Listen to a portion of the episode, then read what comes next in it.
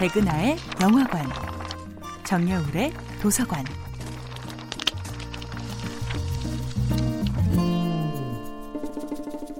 안녕하세요. 여러분들과 쉽고 재미있는 영화 이야기를 나누고 있는 배우 연구소 소장 백은하입니다. 이번 주에 만나보고 있는 영화는 로브 라이너 감독, 윌 휘튼, 리버 피닉스 주연의 1986년도 영화 Stand by Me입니다. 영화 Stand by Me는 작가 스티븐 킹이 1982년 발표한 중편 소설 The Body를 원작으로 만들어졌는데요. Different Seasons라는 한 권의 책 속에 봄, 여름, 가을, 겨울로 나누어진 총 4편의 중편 소설의 가을편이 바로 The Body입니다.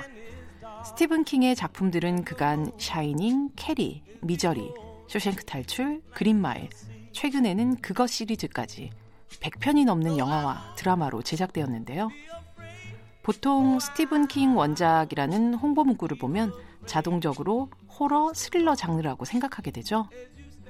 물론 Stand by Me의 원작이 된 소설 The Body 역시 제목처럼 죽은 시체를 찾아가는 이야기지만 이 영화에는 괴물도 사이코패스도 유령도 등장하지 않습니다.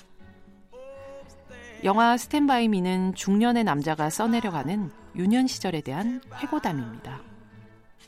글재주가 있지만 자신의 재능을 의심하던 12살 소년 고디에게 친구 크리스는 넌 훌륭한 작가가 될 거야 라고 격려합니다. 그리고 혹여나 소재가 떨어지면 우리 얘기를 쓰면 되잖아 라고 말합니다.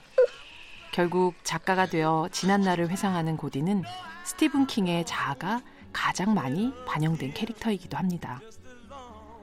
실제 입양된 형 데이비드 킹과 나눈 정신적 교감과 그로부터 받은 영향은 영화에서 고디가 형을 그리워하는 따뜻한 기억 속에 깔려 있죠.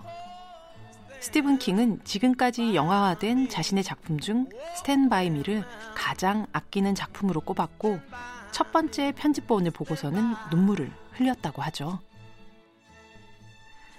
영화의 마지막 작가 고디의 글은 이런 문장으로 마무리됩니다.